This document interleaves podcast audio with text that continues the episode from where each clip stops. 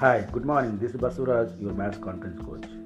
Today I would like to share how to become more innovative in your business and in your studies. Have you done this um, uh, discussing with your friends about your doubts or uh, your business plans or collaborating with the same like-minded people in your field or uh, whoever more uh, productive and they are already successful in your business you won't do that just start doing that. Find out who is the person already well versed and uh, already uh, successful in your field. Uh, make a call or one-to-one session in zoom and do it immediately.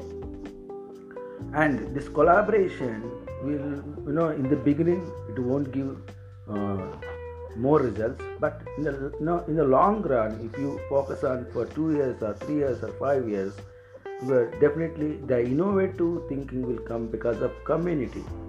Once again i'm repeating. Innovative things will happen because of community.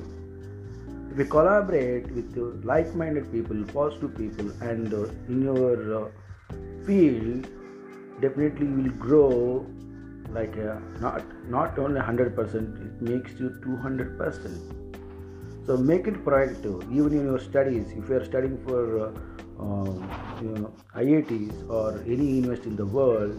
So if you want to accomplish more things in your life collaborate with like-minded people who is a coming first ranker okay? No talk with him make a one-to-one with him so he already is already doing uh, from past two years or suppose if you take in business they are doing same thing for 20 years.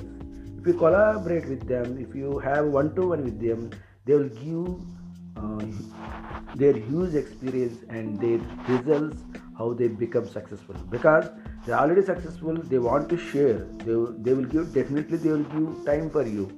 Because they have a attitude of uh, serving for others so this will make more productive.